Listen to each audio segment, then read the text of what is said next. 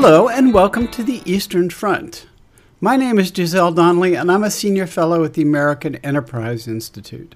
I'm joined by my colleagues Iulia Joja with the Middle East Institute, Georgetown and George Washington Universities, and Dalibor Roháč, also with AEI. On our podcast, we talk about the many threats and dangers that have arisen along a line that runs from the Baltic Sea to the Black Sea, what we call the Eastern Front, and how those matter to the United States and indeed to the world. We're very pleased today to have as our guest uh, our colleague at AEI, Dr. Leon Aron, one of the leading experts uh, on Russian affairs uh, for uh, certainly at the course of my career. Uh, Leon, I'd say, as long as I've been alive, but uh, uh, that would age both of us. So it's really great to have you here, uh, Leon, and in particular to talk about your new book, uh, Riding the Tiger Vladimir Putin's Russia and the Uses of War.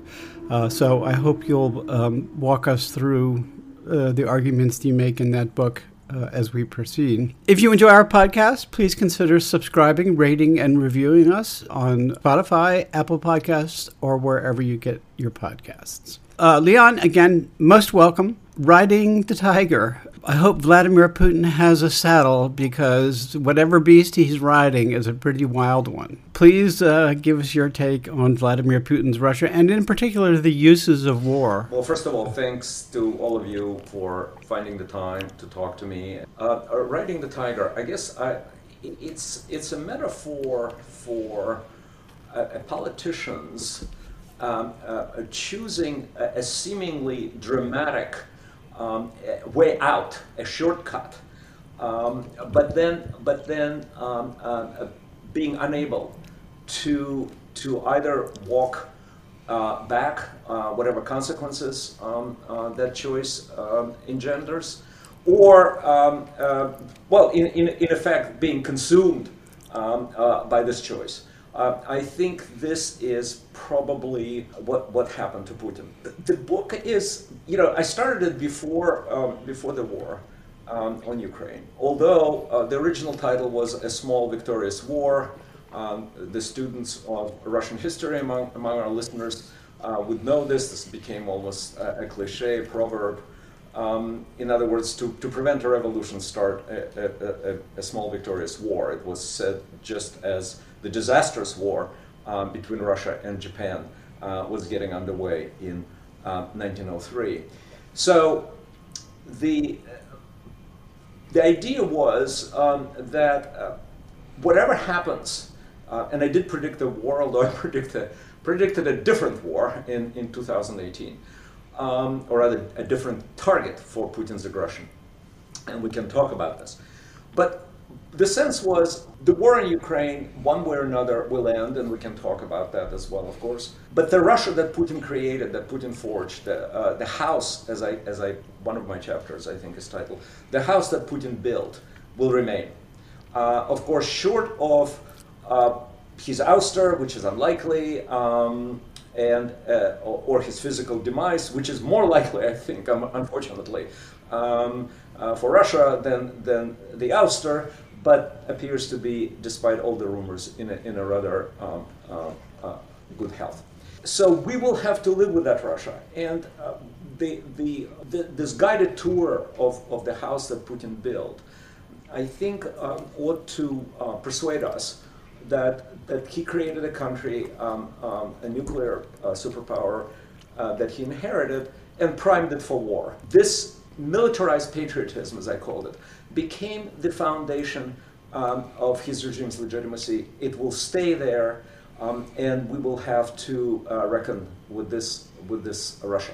Leon, if I could just uh, take the introducer's prerogative to follow up on this. So, the house that Putin built, um, to what degree would you judge it to be built upon previous foundations, either Russian imperial or, or Soviet? I mean, if you look at sort of the long arc of Russian history eh, over the last 500 plus years, it has been one of expansion and the collapse of the Soviet Empire was really uh, one of the largest scale imperial implosions in recorded history. And, and Putin himself has manipulated this history or the myth of Russian history, not only for propaganda purposes, but he does genuinely seem to take it to heart. What's your take on that? Can you kind of pick it, pick that apart for us and help us and help our listeners understand how much is Putin specific and how much is the larger legacy of the Russian past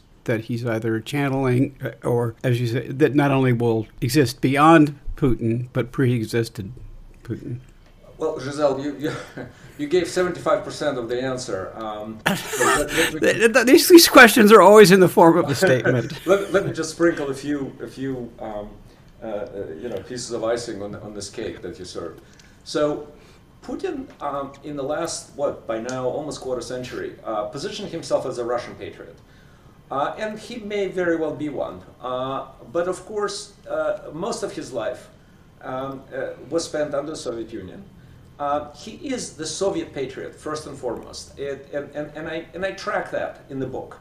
Um, in addition to what he actually said, he said, I'm a product of, of Soviet patriotism. And of course, the, the by now almost, um, again, another proverb um, that, that the uh, demise of the Soviet Union was the greatest geopolitical tragedy of the 20th century. What I think uh, Putin saw immediately, because he was the Soviet patriot. And what the revolutionaries um, of the Gorbachev era either did not notice or did not pay too much attention to was the colossal trauma um, inflicted upon millions of Russians um, when the country that they considered to be exclusively positioned in the world, and especially with regard to the United States, which of course is you, you know, from Lenin on, they measured themselves against the United States. It's a very interesting uh, question. We can return to this. In any case, a military, um, a, a strategic, cultural, and moral counterbalance to the United States. And the fall was extremely precipitous. And Putin very skillfully, and I think, again, as you said, it was not all political technology, it was also sort of his instinct, which, which worked extremely well he began to uh, build on that feeling of loss, on that sense of indignity, um, very carefully with his, uh, you know, again, you'll find plenty of, plenty of examples in the book. Um, uh, one of the interesting things that I found, they did a bit of a side research in the, in the notion of humiliation in, in history. And humiliation could be a very effective dark matter that fuels all sorts of disasters. I mean, you know, Hitler is, and the humiliation of Germany um, after World War One. But there are others. Uh, you know, th- there are other examples that that those who studied this give. So he turned around this humiliation. He began to say that yes, we were humiliated and defeated, but I am now the embodiment of this new Russia that is an heir to the glory of the Soviet Union. And then he did a very interesting thing, unprecedented as far as I'm concerned, um, and I did some research on this again.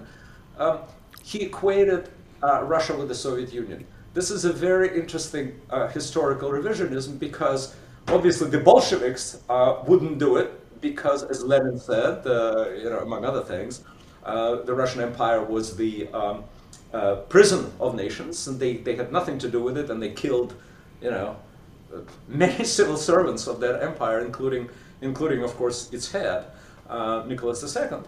Um, and the revolutionaries uh, would not do it because they were ashamed of what the Soviet Union has done. So here comes the man, and he says several times, well, but what's, what's Russia? Russia is the same Soviet Union, uh, just under a different name. And that fusion, I think, was very instrumental to um, the new legitimacy that he created, to that militarized patriotism built on um, the recovery of the Soviet superpowership and the glory, and of course, the very clear subtext of revenge. Would you also add to this um, if there are any milestones along the path that you're describing towards building this house of Putin. Um, you reference at the beginning um, the war in Ukraine. Um, it, there's there's two invasions, the full scale and the 2014.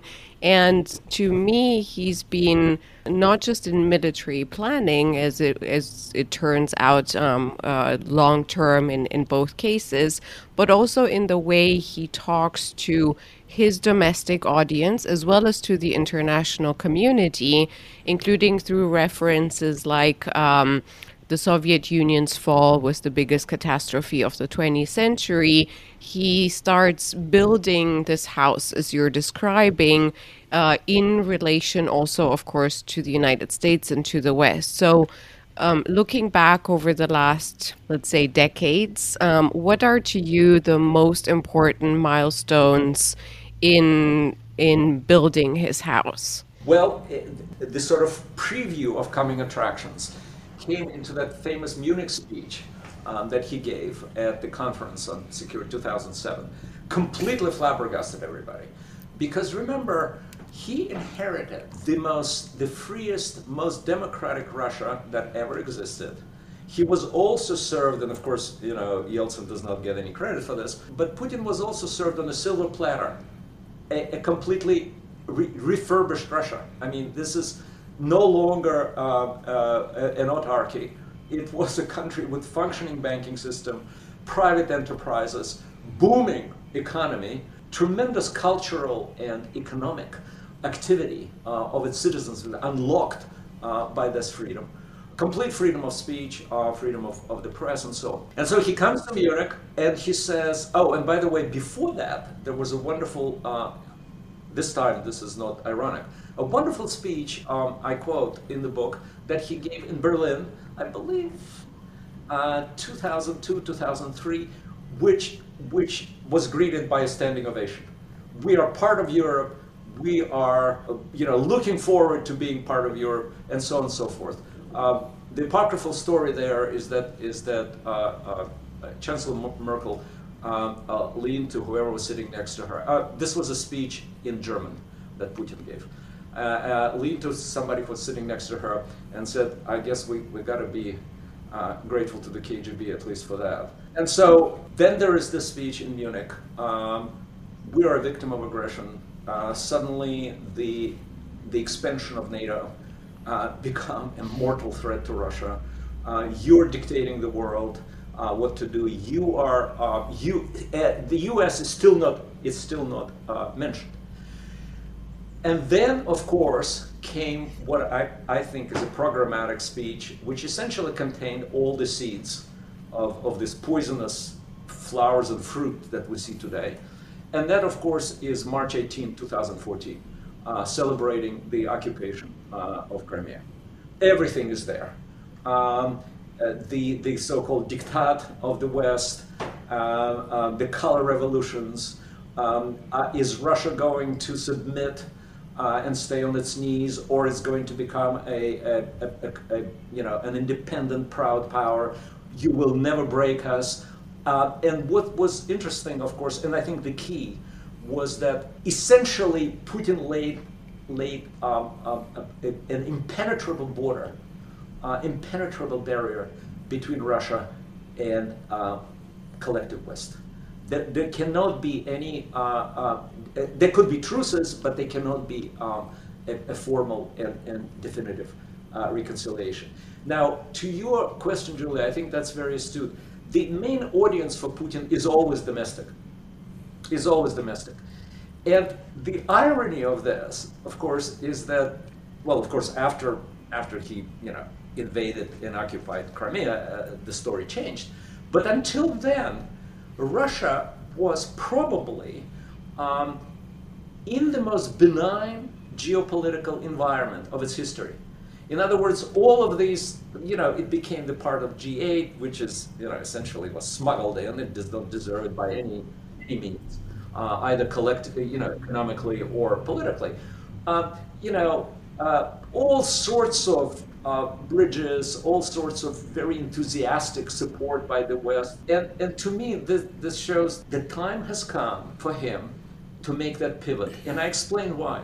Um, because until then, the legitimacy of the regime and Putin's popularity, which is one and the same, uh, everybody hates the regime, uh, but, but, but they, they like Putin.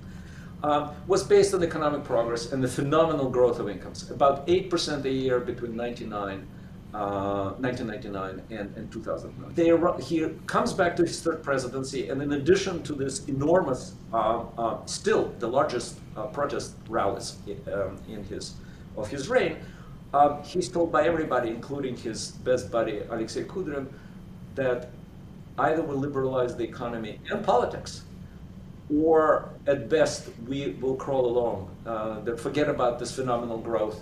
Um, and, and, by the way, Kudrin, of course, was right because, unbeknownst at that time, um, Russia already entered the longest uh, stagnation period of its modern history, 2009 2018. Uh, growth of 1, 1.5, and that's exactly what Kudrin predicted. Uh, and of course, uh, Putin rejected uh, that. I detail Kudrin's program of economic and political liberalization, well, for obvious reasons. Um, and instead, he chose to shift the basis of his regime's legitimacy and his popularity, of course, uh, from this economic progress and, and growth of incomes to what I called uh, militarized patriotism. And, and this is, I think this is where it all started. And, and going back to the tiger, the tiger was saddled and, and made trot in the right direction. But again, um, I'm not sure that, that, I'm not sure Putin wanted to get off that tiger, but, but the tiger wanted, you know, needed. Uh, tiger had its own ideas. it had its own ideas and it needed uh, uh, meat. The, the bloodier and the warmer, the better. So if I can just pick up on the tiger metaphor, so so I assume you know if you if you do try riding a tiger, I mean the the uh, in, in in the end the tiger will eat eat you right or, or bite off your head. So so i wonder if you could sort of you already alluded to you know what might happen in the future but i wonder if you could sort of look into the crystal ball again. There has been so much talk during this war of possible off ramps for Putin and, and how you know we can sort of give him a dignified exit from all this. Yesterday, I saw a clip by BBC Steve Rosenberg, who's in Moscow reporting uh, on the new Putin-themed calendar issued by Komsomolskaya Pravda, which is a pro-Kremlin tabloid. Um, so you get a you know we get a picture of Putin for each month of the year. You know Putin playing with uh, puppies, Putin on a submarine, and so on and so forth. And, and and so what Rosenberg says is that it is very striking that in this 2024 calendar there is no reference at all to the war. All of the pictures predate the war. They are two years old or, or even older. And you know, there has been plenty of opportunities for for the, the, creators to reference the war. You know, Putin announcing the annexation of these newly occupied territories, Putin decorating the quote unquote liberators of Mariupol, uh, what have you. But but but it's been sort of carefully scrubbed away, and clearly there has been a sort of editorial decision made about. Clearly, there is a sense that the war is a liability. Uh, and if it continues to be a liability, you know, how, what, what, what, what's their thinking about how you know he can extricate himself from from from from from, from this? That, that's that's a key question, Dalibor. Putin's been very clever about this war. Uh, first of all, you still cannot call it a war; it's a special military operation. Uh, and stupid though it seems, of course, the sense is, oh, this is something on the side. Um, this is something that that you know we can sustain not quite, you know, as small as Afghanistan, but you know, we can we can deal with. Um, enormous monetary rewards for uh, the killed. I mean, there there are villages in Russia that are economically revived uh, based on the killed and wounded. I mean, they uh, close to hundred thousand bucks. Now remember, um, a Russian average salary is about twenty five hundred dollars a month. Um, so so for the first time, people could I don't know, buy a car. So that's the first thing. The second thing is his vehement resistance to uh, overall mobilization. I mean, this is starting with Prigozhin, starting with, with the patriotic bloggers. They've been, you know, screaming bloody murder, uh, blue in the face. We need, uh, uh we need to, to, to really secure, uh, or at least hope for a breakthrough in this war. We need, we need essentially cannon fodder. We need, we need uh, the mobilization. So not only he, well, he went along with the so-called partial mobilization, But here too, he was very clever. Uh, uh, some of my Russian sources calculated that if you are um, a, a, national, uh, an ethnic minority somewhere in Siberia, um, you know, Altai, you have 70 times more uh, of a chance to be killed in this war than if you are in Moscow or St. Petersburg. Uh, he's been cleaning out uh, the suburb, and of course the Caucasus, um, uh, Dagestan, and so on. Kadyrov is there with Chechnya, of course. As always, right? Where, where the children of the elite are, you don't really mess about too much. Leave them alone. And apparently, you know, I, I'm barred from, from, from going to Russia. But, you know, friends and, and, and, and colleagues telling me that Moscow is just as it was before the war. Um, you, you, you, don't see anything except for the patriotic uh, slogans on the walls. Now, how to get out? So, so Putin's, I mean, he does not, and, and Giselle knows that much better than I. I mean, he does not have the wherewithal, he does not have the weapons, he does not have, most of all, the morale for any sustained, or the talent, as Prigozhin, I think, showed quite well, um, uh, or, the, or the, or the uh, officer talent, to uh, attack, to create a decisive military victory. So the game is to wait. The game is to wait for the sole purpose of the West getting tired of Ukraine. As Putin just told the Valdai gathering, what did he say? Within a week, if the West stops supporting Ukraine within a week, it disappears. And so, and so, that's it. This is the World War One uh, war um, in the trenches. Um, uh, Putin, I, unfortunately, and again, uh, I hope to be corrected by Giselle, certainly within a year or so, I don't think we could expect um, any you know, decisive erosion of, of the uh, communication hubs, of the supplies. That is apparently uh, sort of uh, uh seems to be the strategy um, of Ukraine to lead to any decisive breakthrough. The problem is, and for Putin, is that two can play this game. If, contrary to his calculations, the West does not get tired uh, of Ukraine, then he is not invulnerable. Uh, again, it's very hard to calculate, but uh, some, some of the uh, Russian analysts believe that he spends $300 million a day on this war. Uh, okay, so it's 100 billion plus a year, you know, not, not small change um, for a country that's 116th of the US um, GDP. But most importantly, again, for Putin, is the popular mood. I don't think this war uh, could be hidden from the Russians for, you know, years and years to come. You know, as Trotsky said, you know, you may not be interested in this war, but this war is interested in you. So, so this war might, at some point, be very interested um, in, in, in the Russian population, and Putin may confront the choice of uh, uh, of uh, general mobilization. Well, uh, I have the last chapter of this book where I described at least one possible Hail Mary for Putin, which is to attack a, a, um, a NATO country solely with the purpose of a very quick stop, truce, um, and let's bring the world literally to the brink of an all-out uh, uh, nuclear war with the U.S. Stepping back, I'm, I'm channeling Putin here, stepping back from this madness, let's do an overall settlement. This, this has gone too far. And by overall settlement, of course, is largely, you know, Crimea is Russian, Donbass, you know, maybe some semblance of, of Ukrainian theoretical sovereignty, but it's self-ruling, and so on and so forth. I, you know, we don't need to go into details. So I think that's where we are with this war.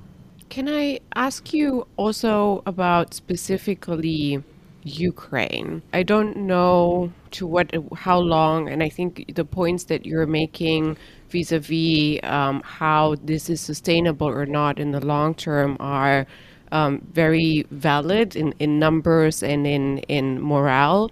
What I do know from the what we hear from the front lines is that um, soldiers are describing right now in Ukraine that they've never seen from Russia throughout the last one and a half years what they're seeing now. It's waves and waves of Russian troops that are being meat grinded into the into the battlefield. And of course, one Ukrainian manages to kill six uh, six Russians or or somewhere there in terms of numbers, but they are dying too. A unit whose uh, whose head I was speaking to the other day or through a friend, um, they were 35 last week. They're 20 this week. Um, and so they're describing something that will go on through the through the next few months, exactly um, in the vein that you're describing. For now, Putin manages to keep um, to keep kind of a, a wall um, uh, between the the big cities and the troops that are actually coming um, to the that are actually mobilized to the front lines. And for now, he manages to tap into the human resource that he has that is still overwhelming compared to Ukraine. But but I do want to ask you because you're you're looking um, with with nuance into the way Putin and not only his apparatus are um, are nuancing the war in uh, in Ukraine, and I want to ask you specifically about the antipathy vis-a-vis Ukrainians. Is that something that is that Putin been has been tapping into and building, just like he's building in parallel his house that you're describing? Um, it was there a foundation to it, in other words, or um, is that something that he built out of the blue um, on his own um, devices without? Without the Russian population to the extent that it has a voice to be able to weigh into that. They're just being portrayed as the new Nazis, the new enemy, um, and the new proxy. How do you see that? What is specific? How does Putin build his Ukraine house? Or his house of hate for Ukraine. This is uh, this is um, one of the most fantastic stories. Uh, you know, a year before the war, Putin publishes an article essentially saying we're the same people. Uh, we're the same people, um, brothers, uh, which they are. I mean, ethnically very close. Um, and of course, you know, this I'm not going to go into the mythology of it. Presumably, the Russian state, as Putin sees it, uh, started in, in, in Kiev. But of course, you know, there are all kinds of if and buts. What, what exactly started in, in Kievan Rus? But the point is, how do you exactly how do you get out of this dilemma? Well, um, it's not the Ukrainians, it's the Nazi leadership. And as I pointed out in a, in a recent piece, not only is the Nazi leadership, it's a Nazi Jewish leadership, which, which is a particularly piquant twist um, to, to, the whole, to the whole story. So, so um, you know, killing two birds with one stone, um, um as I said, you know, Putin finally, uh, this is a very interesting de development, uh, after resisting state anti-Semitism, uh, which of course always accompanied any Russian war, or for, for that matter, any classic reactionary leader in Europe always uh, uh, uh, leaned back on, on anti-Semitism. for all kinds of personal reasons, Putin resisted it, and then he cracked. Um, he cracked this past summer because whatever his you know, favorite judo coach and whatever his judo partners and whatever his favorite teacher of German for whom he bought an apartment in Jerusalem, the job requires it.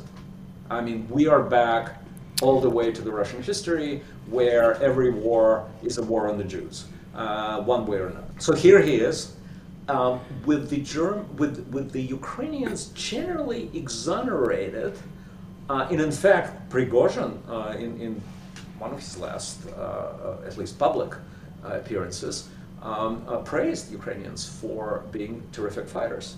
Um, one, yet another thing for which he was killed. Um, so, so um, that question is no longer allowed to be surfaced. Are we fighting Ukrainians? No, not really. We're fighting this miserable regime that was installed in Ukraine by the West, the United States, in the coup uh, that that uh, you know disposed of Yanukovych in February of uh, uh 2014.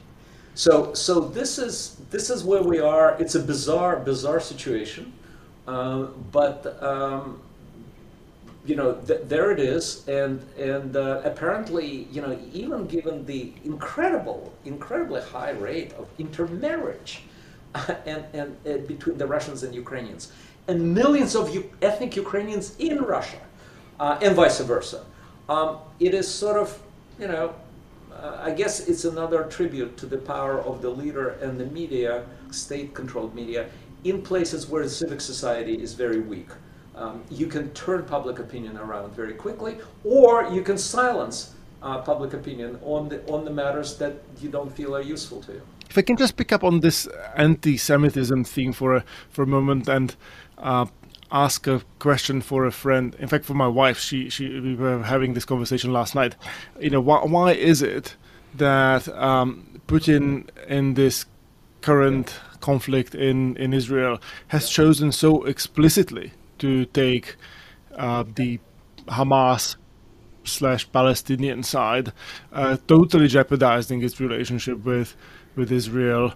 Uh, after having you know invested so much into it, now you have you know members of Likud basically speaking of, of, of the war in Ukraine and, and, and, and, and the threat that Israel is facing as being one and the same thing.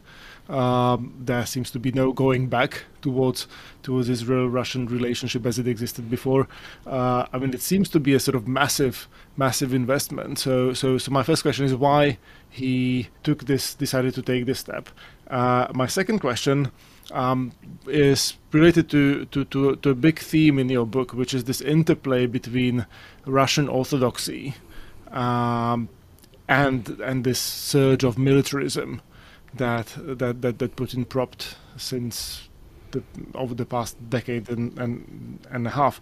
You know, erecting a cathedral to to, to the armed forces and connecting Russia's greatness to all sorts of socially conservative co- causes, anti-abortion campaigns, and so on and so forth. I just wonder how effective that actually is because Russia of the 1990s of the noughties never struck me as being particularly religious or or spiritual, notwithstanding the usual cliches about about Russians. I mean, how much does that actually resonate in the population, and how much people are able to sort of see through it? So, so anti-Semitism, uh, very interesting. So. Uh, essentially, he in two interviews that I, and, and I cite them in, in a piece that I, think I did for Politico, he essentially uh, ties um, uh, Zelensky um, to this war.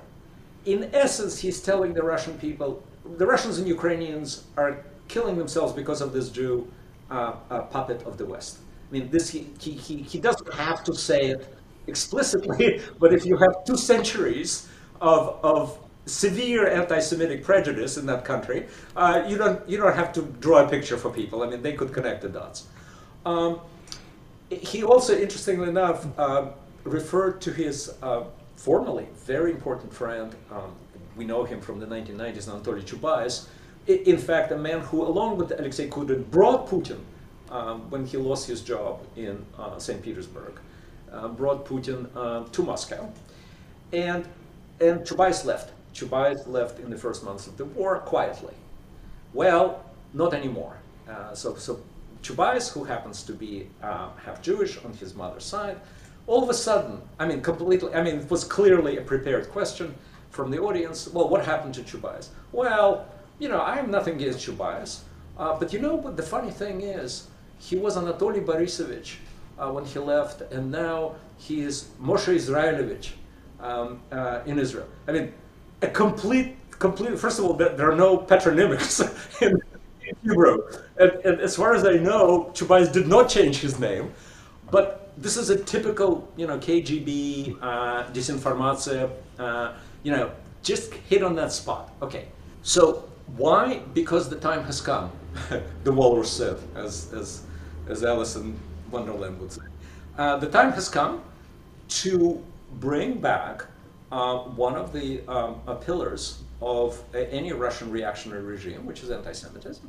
Um, and I and I mentioned what Stalin did after World War II with the you know doctor's plot and all of this, which I think at the time at least signified that the things are you know there's something rotten in, in that Denmark, um, and and you, you don't especially because of Putin's quite obvious personal lack of anti-Semitism. which again is unlike most, if not all, uh, previous Russian rulers. So, uh, with the exception of Yeltsin and Gorbachev. So here he is, uh, and I thought that this is, was a very interesting symptom of, of, you know, being shaky domestically. And now, uh, you're absolutely right. You know, Russia under Yeltsin, uh, I think even under Gorbachev, but I have to do this, definitely under Yeltsin, definitely under Putin until now, every time there is there was a, a terrorist act in Israel, send the most heartfelt uh, condolences. All of a sudden, and, and the relationship with, with Netanyahu was very uh, uh, uh, uh cordial. Not a phone call, nothing. So, a couple of things here. Again, uh, as Tolstoy mentions in the, in, I think in, in, in, War and Peace, the heart of the Tsar is in the hand of God, meaning, meaning you do what the circumstances force you to do.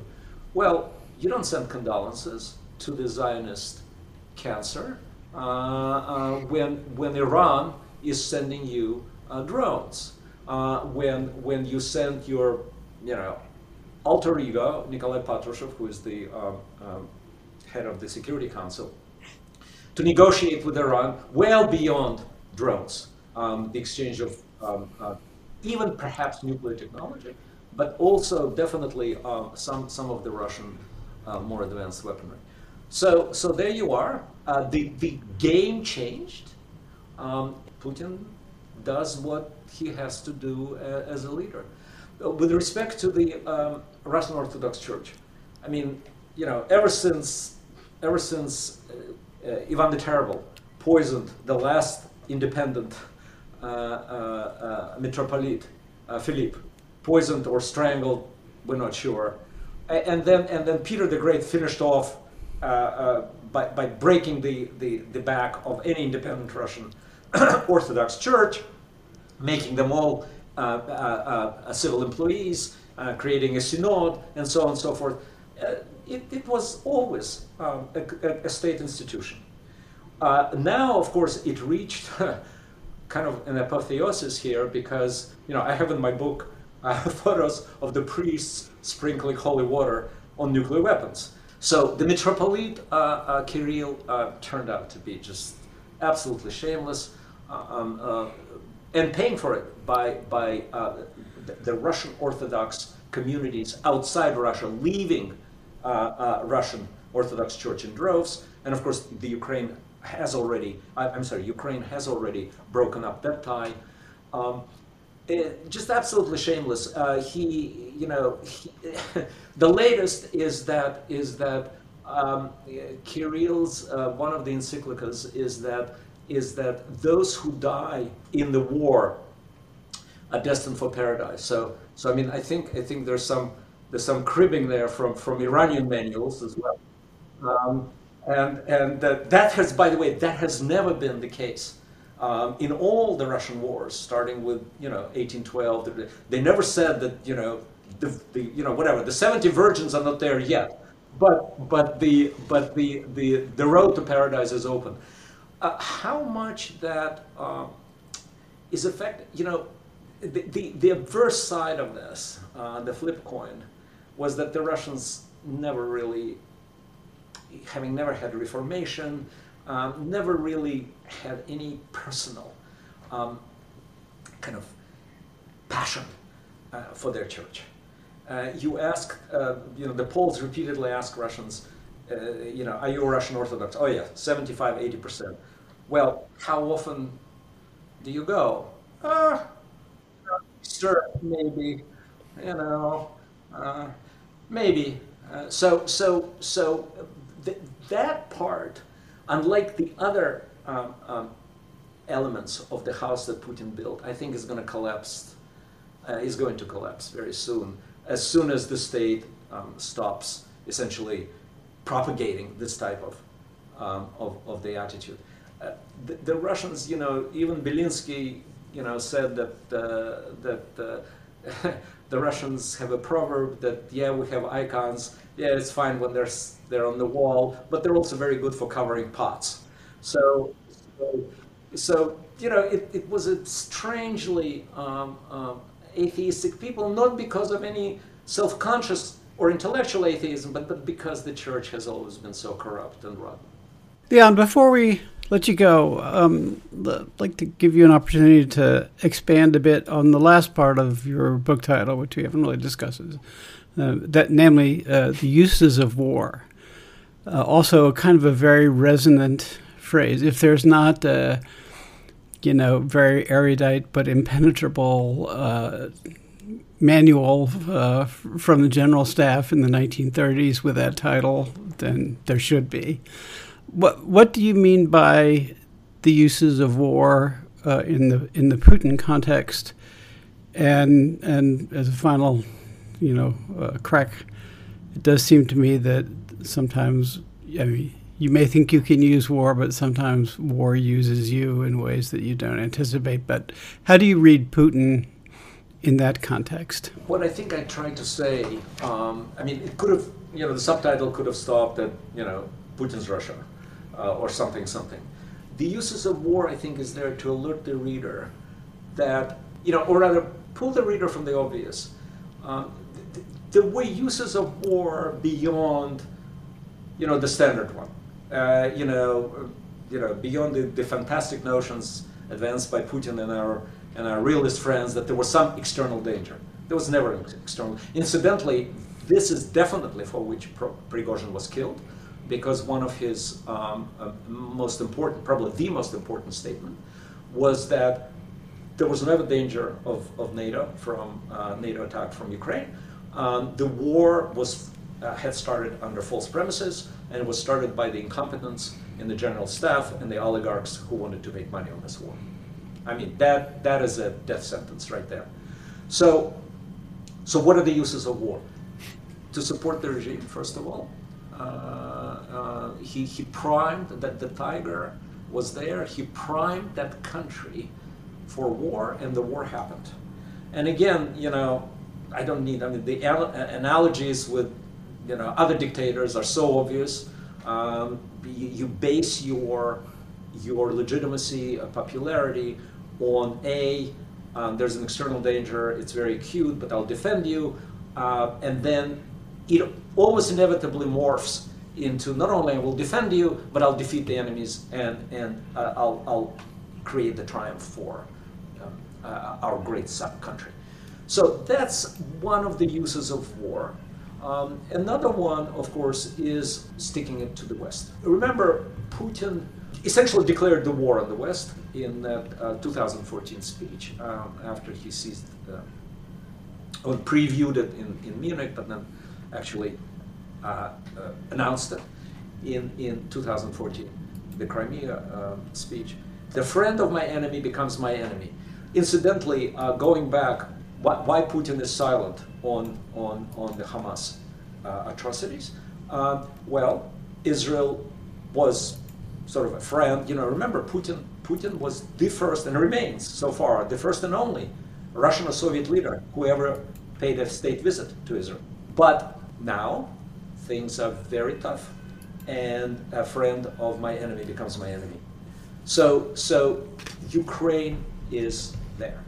And finally, um, as, as you know, as, as I mentioned in the book too, uh, Putin could not tolerate, talking of the uses of war, uh, Putin could not tolerate um, a, a, a, a Western oriented, democratic, and presumably eventually prosperous Ukraine.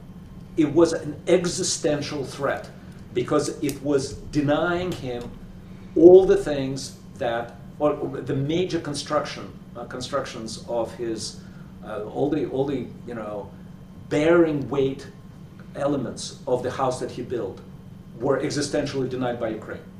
You know, you don't need a dictatorship, you don't need a war, you don't need a, a, a perennial contest with the West um, to be independent, to be free and democratic, and most of all, uh, uh, prosperous and open uh, to the rest of the world. So that, you know, these are these are the uses of war um, that uh, that I saw there. Leon, friend and colleague, thank you so much for helping us unravel the riddle, solve the mystery, and uh, clarify the enigma that Russia so often is for, for us in the West. Uh, so thank you uh, again for joining us. I hope the book does achieves the sales and the, the notoriety that it that certainly deserves, um, and that uh, especially people at important places read it and learn from it. So for me, Giselle Donnelly and Iulia Joja and Dalibor Roháč. Thank you to our listeners for joining the podcast. Uh, if you enjoyed the podcast, please consider subscribing, rating, and reviewing us on Spotify, Apple Podcasts, or wherever you may get your podcasts. But get some podcasts. Don't be caught short of podcasts. And if you enjoyed the program, please c- consider subscri- subscribing, rating, and reviewing us. You can find more material from the Eastern Front crew, both in the show notes and the newsletter that we put out the, on our website, AEI org. Please also uh, subscribe to us or follow us on Twitter or X or whatever you prefer to call it. But there are so many ways to access the work that we do. Thanks again, and until next time, see you later.